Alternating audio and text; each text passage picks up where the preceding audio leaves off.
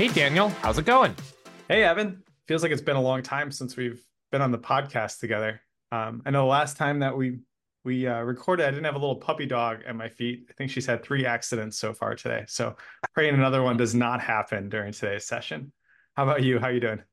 I'm doing all right. I'm glad it's a Friday. We always record on Fridays for some reason, but it's nice that it's a Friday. Uh, things are good. Um, wrapping up the week looking forward to next week. A little bit of work travel, but not much. And yeah, um, if you need to run really quick, uh, run. Nobody wants an accident. So should be a good episode though. Uh, and we're coming back from a holiday break too. So this is our first episode of season three. Uh, and I guess we figured in due form. Uh, our guests today, uh, they started off episode uh, season two, episode one with us, so we'll just bring them back for the first episode of season three. Um, and thanks, listeners, for hanging in there during the January short break that we took uh, this last um, month. So, what are we calling today's episode, Evan? Ooh, uh, well, we're going to talk about startups and leveraging data. We'll see what the actual title kind of shakes out uh, here. We're going to try some new uh, AI that's going to help us uh, start to offer um, uh, all of our um, podcasts, and we're going to start to transcribe them so that you can get the transcripts. And um, it also helps us put together a little bit uh, more unique titles. Uh, so um, we're a little excited to try out some new technology ourselves for the podcast. Sounds good. We talk about tech all the time. I'll introduce our first guest today. Uh, so if you're if you already know what season two episode one was, uh, we have our friends back from Claim Claim Capital, and so our first guest is a former Epic employee with the claims and remittance team. Uh, really focused on data analysis and automation, and is the chief executive officer and founder of Claim Capital. Um, so welcome back, Austin. Thanks for being here. Great to be back. Thank you for having us on. Well, and I guess our second guest doesn't need a whole lot of introduction either, uh, but also former Epic, uh, Claim and Remittance, um, the director of client uh, operations at Claim Capital. Um, welcome back, Spencer. Yeah, thanks for having me. Happy to be here for the new season anniversary. All right. Uh, well, we're excited to have you both back. And for today's episode, we're going to take a little bit different spin than we did in season two. And where we learned about what you're doing. And we want to start out today's uh, segment talking about what it's like creating a startup uh, and specifically in the, the healthcare space. Like, what has that experience been like for you all? Austin, I don't know if you want to start us out. Sure. Yeah, it's a very interesting industry, not just healthcare, but also tying that into technology. Uh, healthcare itself is obviously a massive industry. You've got trillions of dollars of transactions going forth every year and then the actual data behind it and the IT infrastructure, there's just a lot of complexity. So it's it's interesting because you're not selling a product to an individual buyer. Your market are it's going to be these giant multi-billion dollar organizations.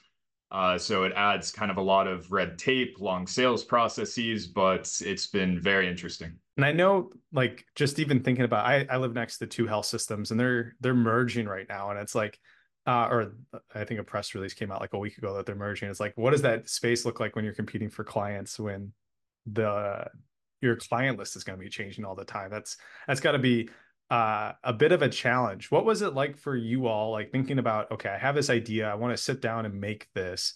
Um, thinking about the regulation in the space, the need to protect data. Like what what were some of like the first steps where you're like putting this together and you're like, maybe this could be something? Yeah, a lot of that was more or less learn as you go, right? It started as the idea whenever I was at Epic, just seeing all of these gaps in the analytic capability around just such massive issues like denials, where I mean, organizations will get billions of dollars in denials per year.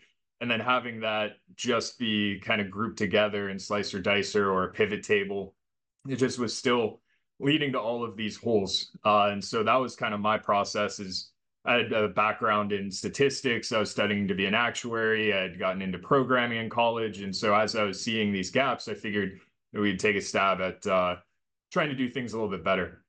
And then, you know, we obviously go through a lot of the kind of healthcare training. You get a lot of exposure to that at Epic. And obviously with that industry, you have all these regulations, right? The, you know, crucial importance of protecting PHI and being sensitive with data, everything like that. And so uh, it's it was definitely a learning experience, but we had you know kind of a long window where we were starting the company, starting to build out the product, doing the development, where we were able to keep all the other avenues of working in healthcare going by getting all the cybersecurity insurance and the contracting and the AWS infrastructure and bringing in all of these, you know, cybersecurity professionals to make sure that we are living up to the standards that are needed for this kind of data. So taking a little bit of different spin. So now you're up and running. So what does that look like for a, a new startup within like that 24 month period? What are some of those targets and goals that you guys were like, hey, we have to achieve these elements to be able to feel like we're successfully moving us forward as a group? Yeah, I think the biggest differentiator there is whether the startup goes kind of the venture capital route or whether they're going, you know, kind of organic and homegrown. Where if you're getting, you know, VC funding and you're trying to go fast and loud and you're raising millions of dollars to hire a team of a dozen engineers and salespeople, a dedicated marketing team, at that point, your timeline shifts because you have so much on the uh, on the outset of your startup that uh, that you can scale things a lot faster. And so we've kept things organic and you know kind of homegrown in the sense that we didn't want to go that route and give up all of that equity. And we were fine kind of taking our time with uh, making sure that the product was being done right and then building it out, you know, on our own timeline. So for us, I mean, the first thing for any group is to get a minimum viable product uh, if you're going to be delivering software or a software backed uh, product. And so that I think changes depending on your development capacity, but mm-hmm. you know, six months to a year, I think is when you really want to start actually making sure that your product is doing what you want it to. And then from there, it's really about getting clients. And it's, you know, you're not going to walk up to one of the largest healthcare systems in the country, and that's going to be your first client most of the time. They're going to want you to have proof of concept. They're going to want to see demos and your product. And so what we did is we took, you know, small steps, getting larger and larger clients. And Spencer can expand on that piece too. Uh, but I think in that two year window is when you really want to start seeing that proof of concept. Yeah, the um the the measurement for success changed dramatically over the over the years here. You know, talk um first couple of months or the that first 12 months of of us working, it was a lot of um me picking up the phone and calling groups that I thought might be interested. You know, it was a lot of cold calling and just trying to get in touch with somebody and you know what we, what I would consider a success was just getting a response in the first place. You know, it was just like, oh, this person responded, and then we get our first clients, and now we've you know established more of that MVP, or you know we were able to actually get our hands on some data, start working on some stuff, and then that measure of success changes. Now we're having successful actual client um, engagements. You know, we're actually delivering good results that are producing um, positive change in these organizations and having successful sales pitches. So yeah, it's a lot of there's a lot of nitty gritty work to start with, a lot of picking up the phone and a lot of manual stuff, and you know that's changed over time. Yeah, and one uh, in order to even get that started, we just started offering our services for free. We had the we had the MVP. We we're ready to start doing some of the analysis and just in order to get any amount of real data in there, uh, we were just calling groups and saying, look, uh, if you give us the opportunity, we'll do all of this for free. Uh, we really just want an opportunity to prove ourselves, to build up a network, to improve our products. And in order to do that, you need real life data.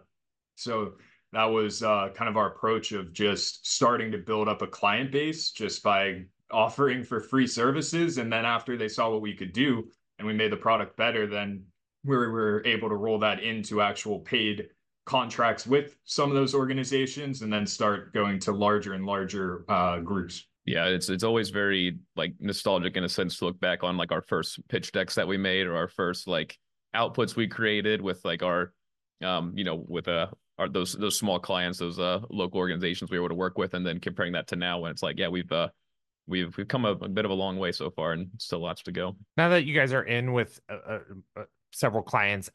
Eh, how is that work like how are you guys able to start to leverage those relationships to be able to expand you know? I mean i, I i'm sure neither one of you in college were like hey i'm going to go be a venture capitalist and start up my own company and, and move forward. It, you know i mean we all had different trajectories that got us here but like how are you guys trying to leverage those current relationships to really grow and expand so that you know i know with your guys' solution we'll get in a little bit later in another segment about what you guys are doing but you definitely are probably gauging and being able to leverage other people's information to help other other um, potential health systems as well yeah that's a huge component of it and i think making sure that you have a strong relationship with each client where you're not just behind a curtain and providing a product you are working with them both in the sense to help them and have them help you, and that you're going to learn so much from each group.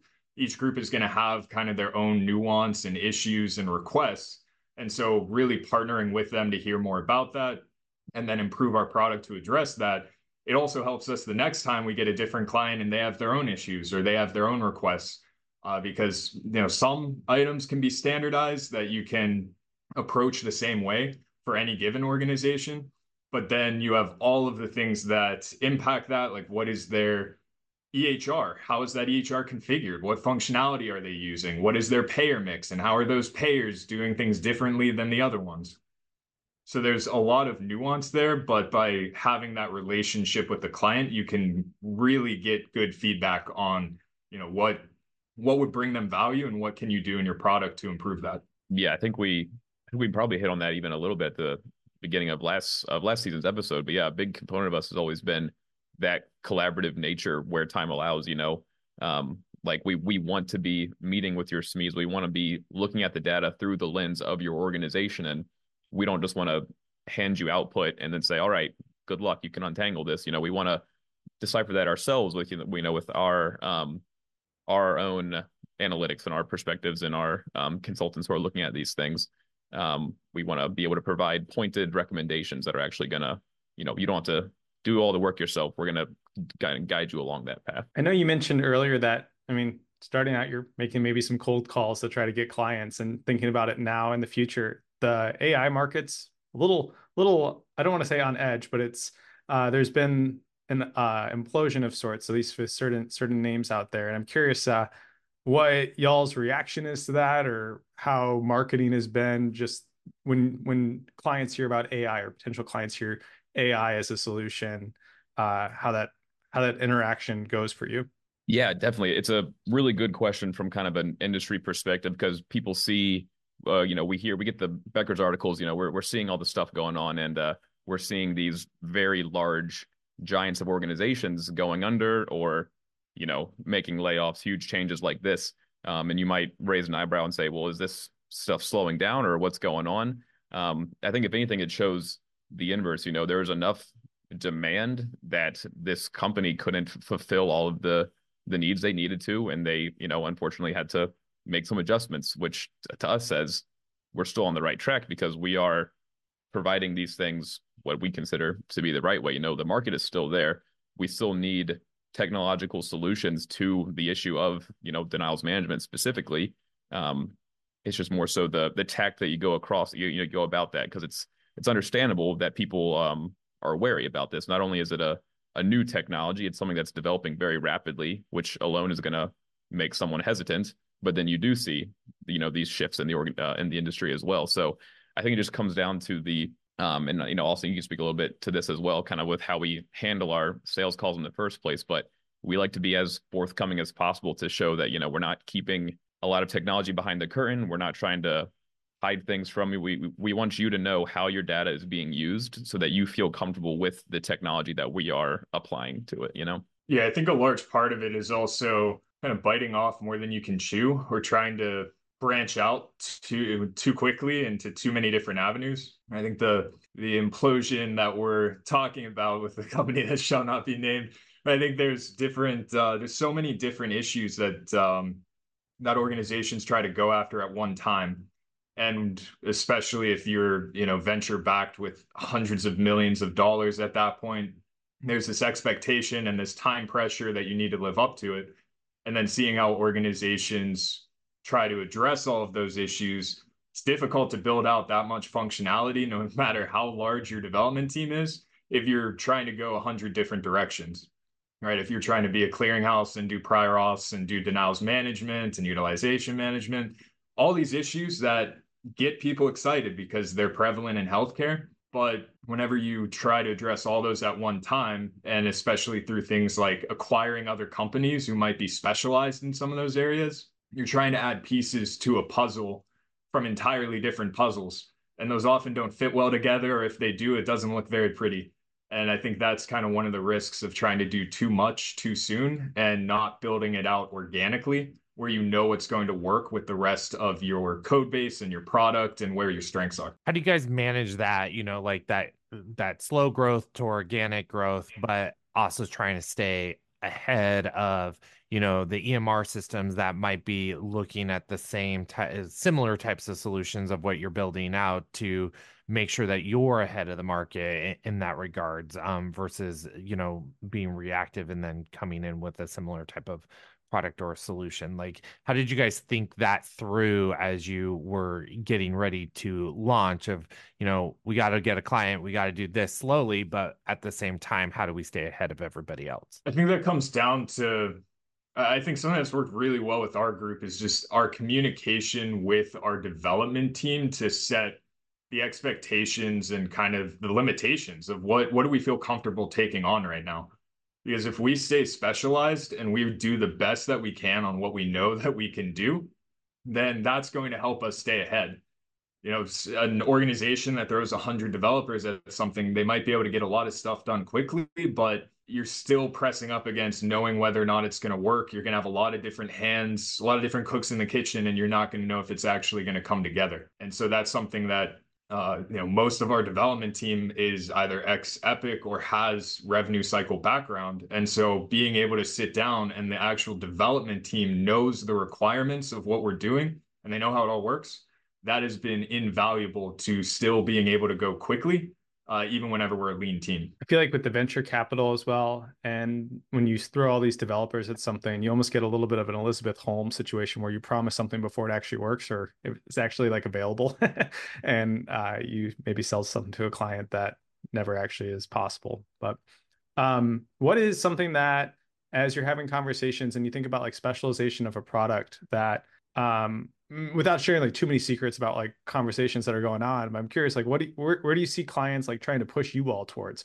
or things that you all are interested in maybe branching out on? And i know we'll talk a little bit more about it later about what what claim capital is doing at the moment but just like what's coming up in conversations? What are some hot topics out there? Yeah i think one of the biggest things uh, denials continue to increase and i think it's around the concept of what can be prevented versus what are we just going to accept the fact that this is going to be a first pass denial, right? This some of these are going to go out and get denied.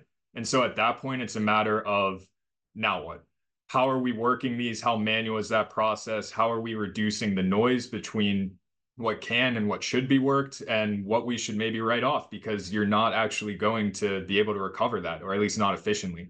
And so one of the biggest projects that we've done recently is in the space of kind of appeals efficacy so instead of just analyzing, you know, kind of isolated claims to see the differences between them that's leading to denials, we string together series of claims. So we factor in where are we rebilling claims and where are we seeing appeals and kind of factoring in the entire history of a set of charges in order to help guide and influence what should happen if this does get denied right? If we only have a 10% success rate appealing a specific denial to Aetna, and that's causing other denials that have a 90% success rate to Blue Cross to go past timely filing, that's a gap in priority because we should be focusing on the work that's going to bring in the most money.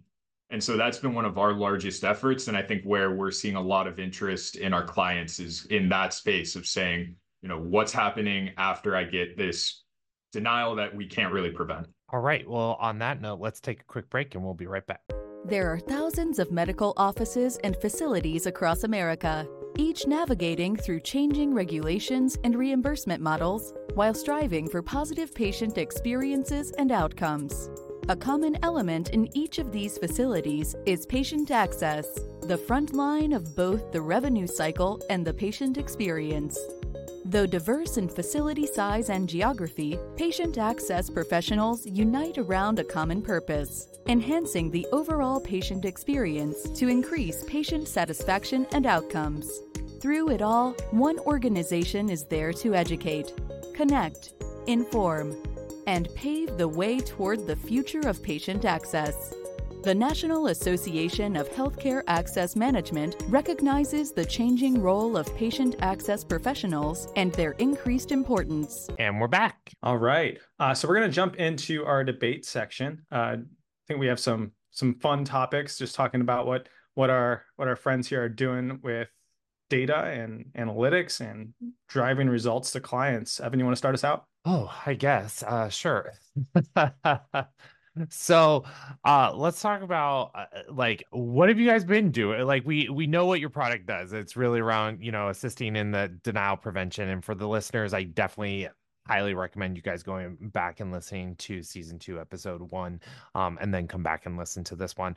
But uh, tell us about like where are you guys finding some of the quick wins with your clients so far that were able to prove your guys' a success to be able to move forward with you know establishing new relationships with um i think as uh, spencer tells us logo new logos on your platform so.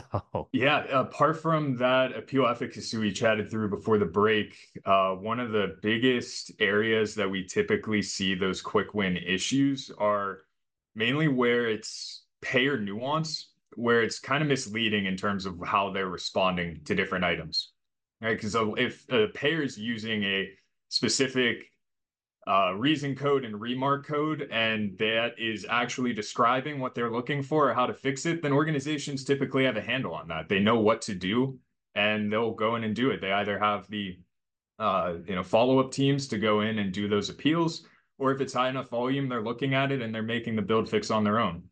And so, really, where the largest issues that we see are within areas where it's misleading in terms of the actual cause. And that has been the biggest benefit of the machine learning, where we can say, all right, even though we're getting this denial code that will typically point to a coding issue, it actually has nothing to do with that because these are the most significant features of the claim coming back as leading to this being denied. And so sometimes that takes conversations with the organization to say, you know this is what the models are showing. Does this align with your understanding or what's your context on you know why this would be significant?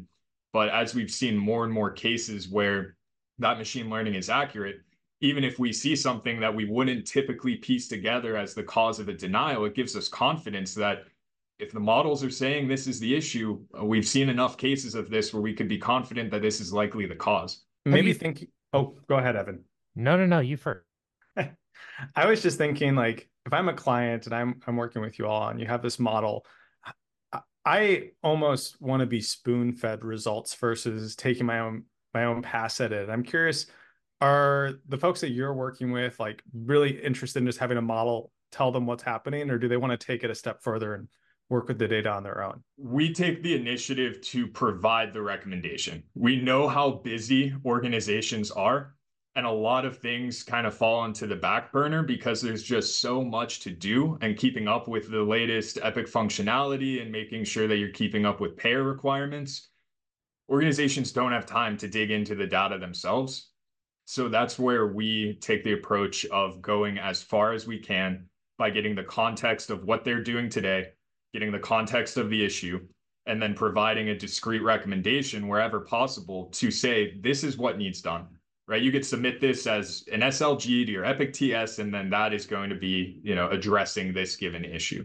So as far as we can take those issues, we do because organizations typically don't want another dashboard to look at. They don't want another model that they have to have analysts go through and and determine what to do themselves. Do you guys how do you how do you you know like beyond an slg to to the epic analyst how are you guys partnering with other with other um companies to say like let's say there isn't an it component or resource to be able to do that build.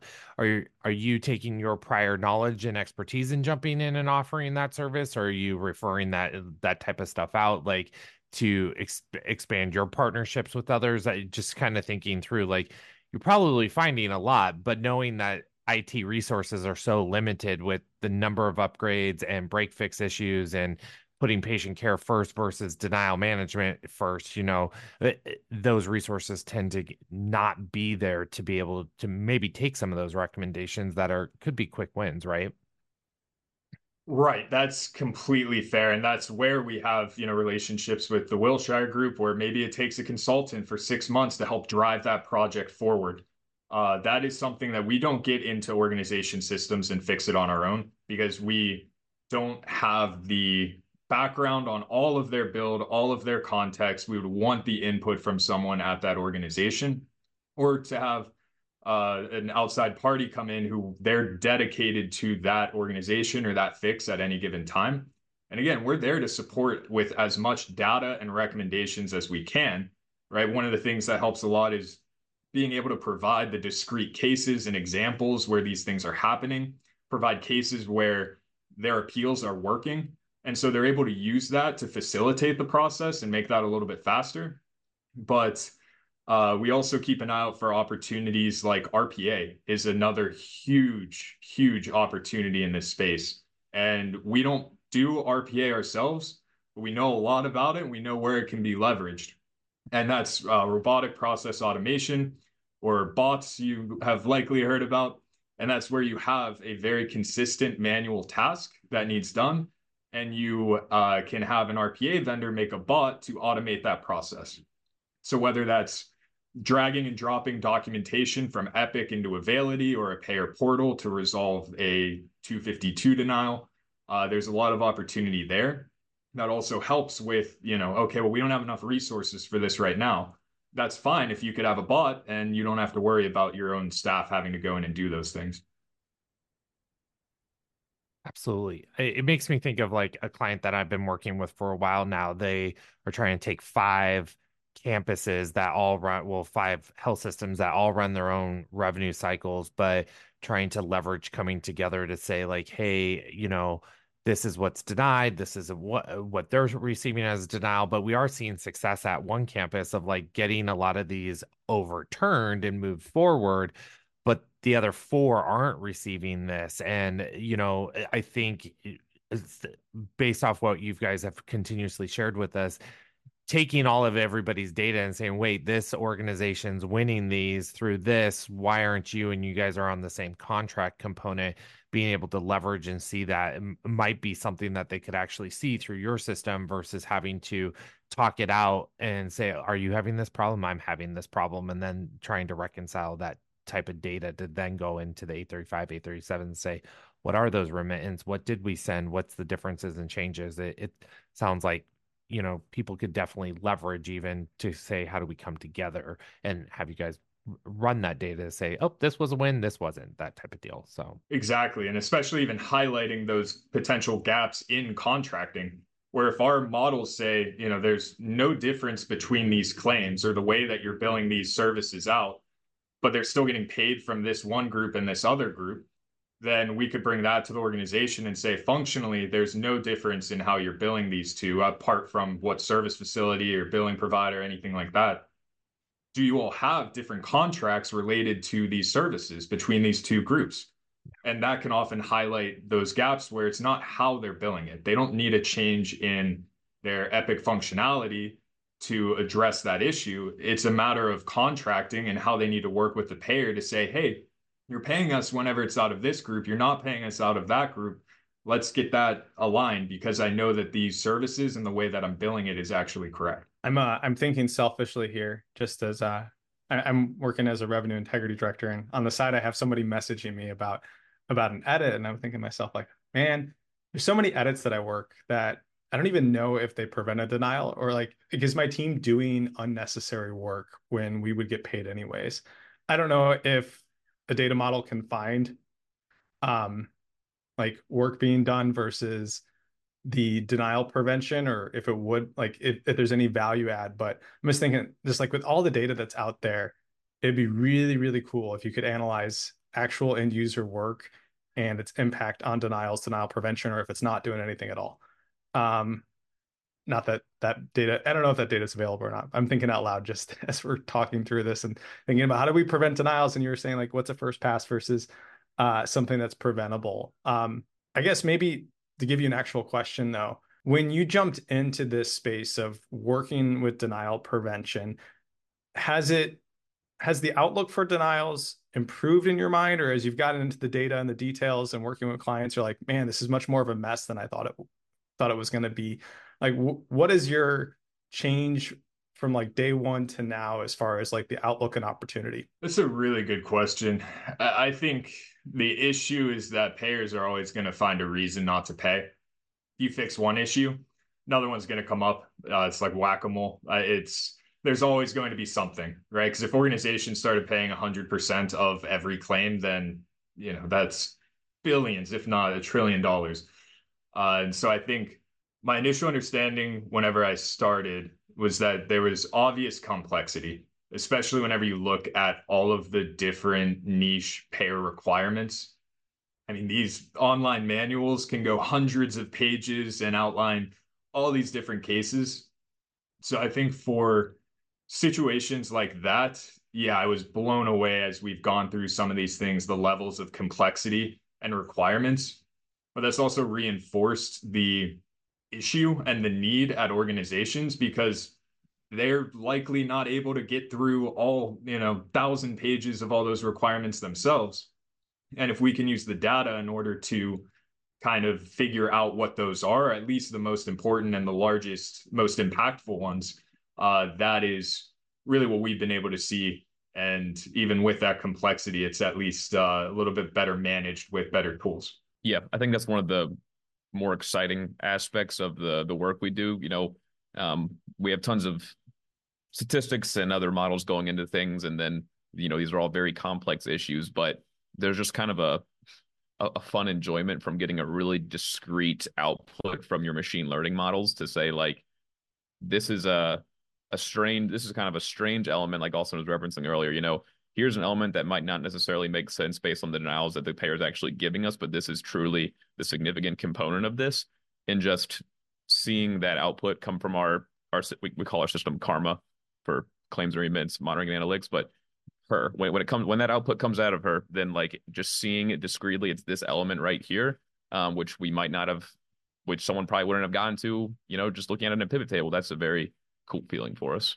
Have you guys started to see your clients take like the data now and start taking those to like denial prevention governance groups, or what are they doing beyond uh, uh taking your recommendations, right? And how are they building kind of PD, PS, uh, sorry, PDCA programs or prevention programs around what you uh, around the outputs? Um, because you know there's going to be a component of like you make the recommendation, but there's also still usually an operational change eh, that needs to take place, whether it's from the clinicians or whether it's from the revenue cycle itself. But how are, how are you starting to see your your clients leverage everything and actually start to engage others outside of revenue cycle?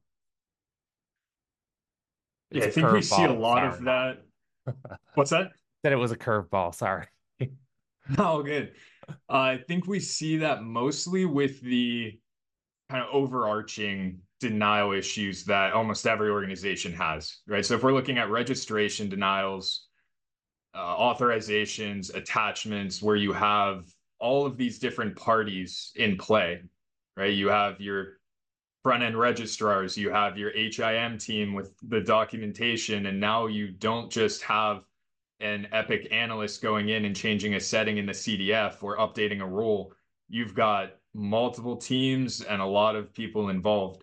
That's, I think, where we see a little bit more of the delay or the you know the amount of time and effort taken is going to be greater in those cases but it's also helped reprioritize those items because they know that authorizations are an issue or they know attachment denials are an issue but by us being able to quantify that and be able to say, you know, if, if this functionality is implemented, this is the expected change, the man hours that you will save, because we can track, you know, okay, well, what's getting appealed. And so even if we're just using assumptions on how many of these could be worked an hour, you get a sense of, you know how much time savings for their uh, follow-up team.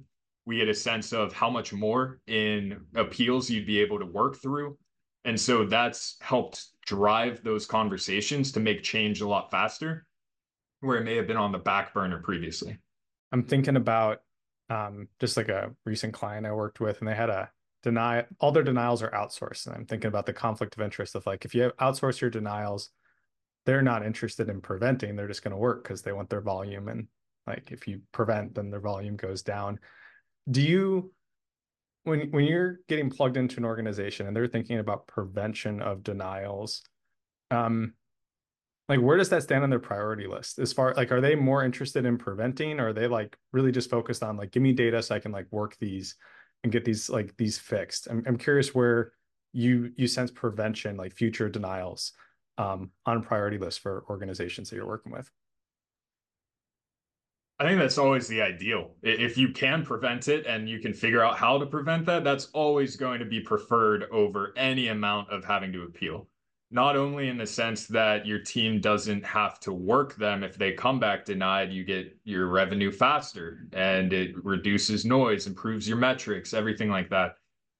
So I think it depends on really what can be prevented because uh, something that we see all the time are these attachment denials from your typical commercial payers, and they're just on regular office visits.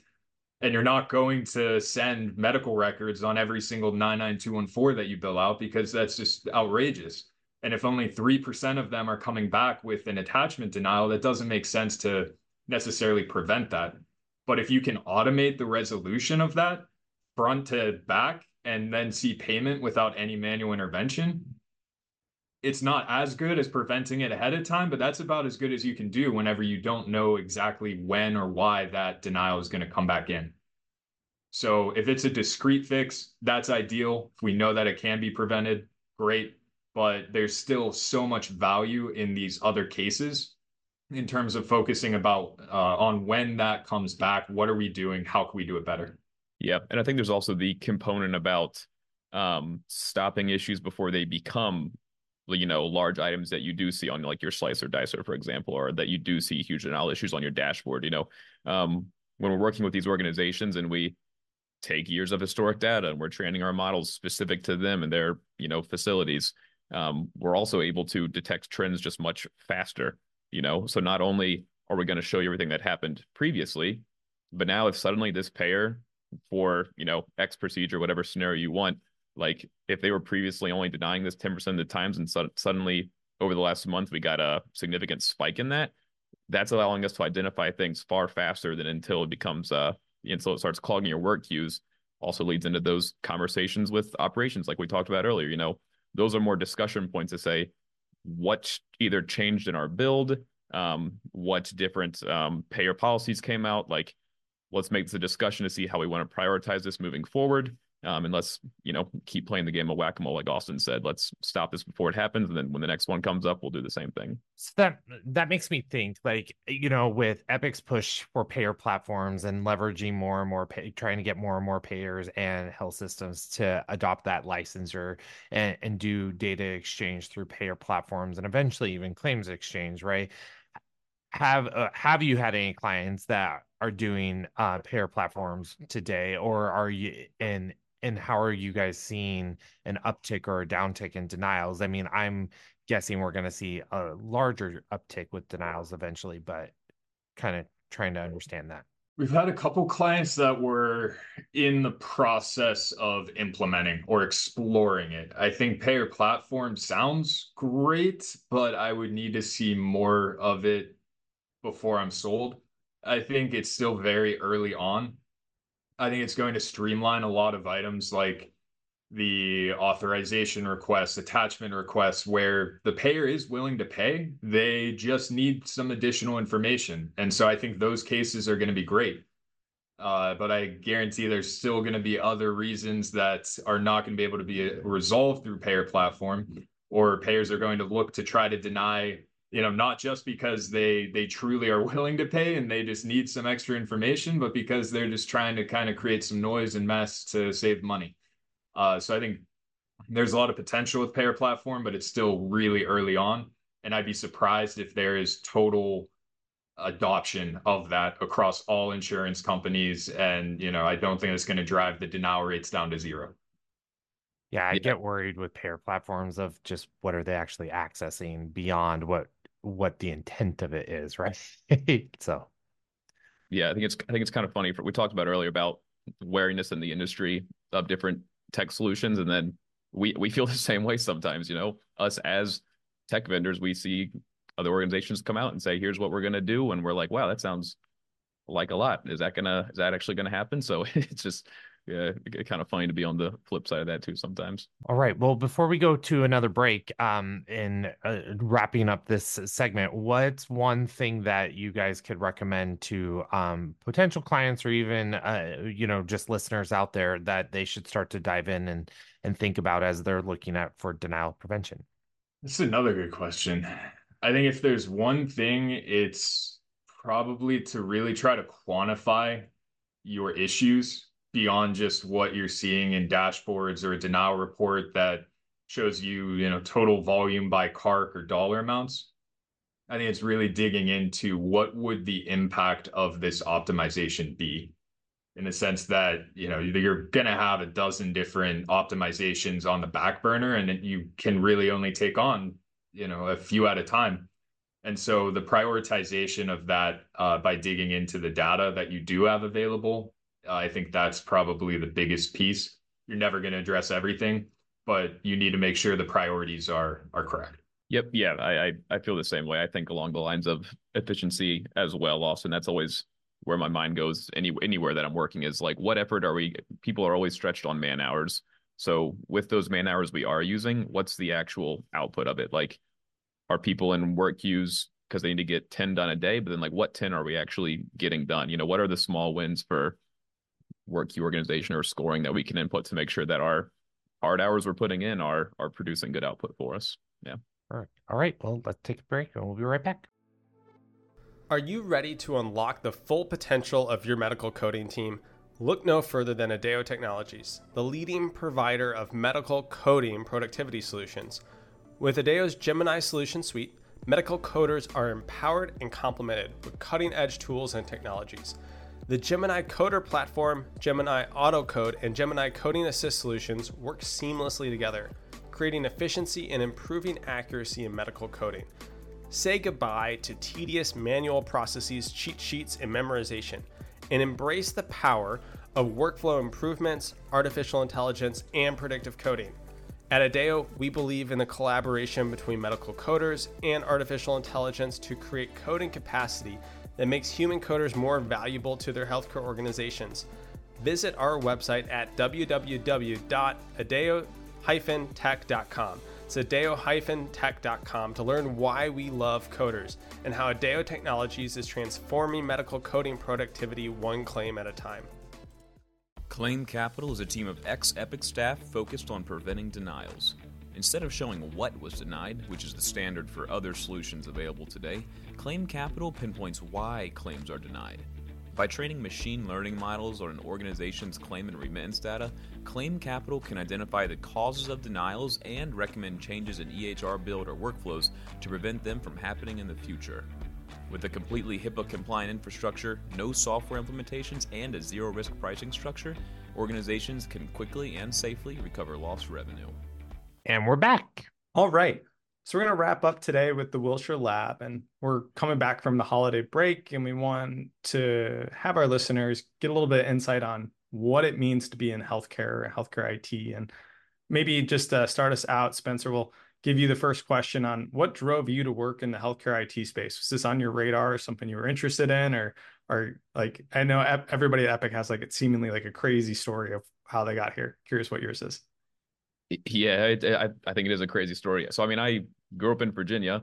Uh, I was supposed to work for Geico in the claims department for their uh, office in Fredericksburg. And I got an email from Epic and I responded and I said, are, Is this a spam email or are you a real company?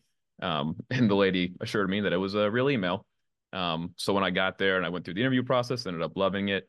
Um, and they put me on the claims team, which I don't know if that was because I was in the claims automative stuff for Geico, but I was like, maybe they thought it was the same thing. I don't know. Um, but yeah, it was never an area that I grew up thinking I was going to move to Wisconsin and just make this my area of expertise. But, you know, you work at Epic for a few years, you get a lot of really niche specific knowledge and you pick up the the the tech that like Austin described to be able to find to be able to see areas that can be improved. You know, I think it's a always a good sign of you know your mastery, or your comfortability in an area is being able to see where you can improve things. So, uh, yeah, never never pictured it growing up, but I'm happy to be here now, and I I'm looking forward to both the work we're going to continue to do, um, and just seeing if we can make any like you know as a lofty goal I always think of, can we make like lasting impact in the area of you know the healthcare billing field? You know. What about you, Austin? Oh. Yeah, very, uh, very similar. I had no intention of uh, going into healthcare prior to that Epic email. Uh, I was studying to be an actuary, and I always loved data analytics, uh, math, and I figured if they're going to pay me to take math tests, then being an actuary sounds great. But as I was getting uh, completing my degree, I realized that I didn't really want to, you know, be locked away calculating insurance premiums all day. I wanted to do something with a little bit more engagement and exposure. And then I got the uh, Epic email. It sounded like a very interesting opportunity where you get exposed to a, a lot of different elements. You have the project management, but you also have the technical. You get to dig into software. And that was really where my interest was being directed toward. And then getting to Epic and seeing how crazy of an industry healthcare is all these issues plaguing it the competition the fight between payers and organizations and all the nuance of it. I just i fell in love with the industry uh, and so i'm i'm happy to still still be here and i'm glad that uh that i found it.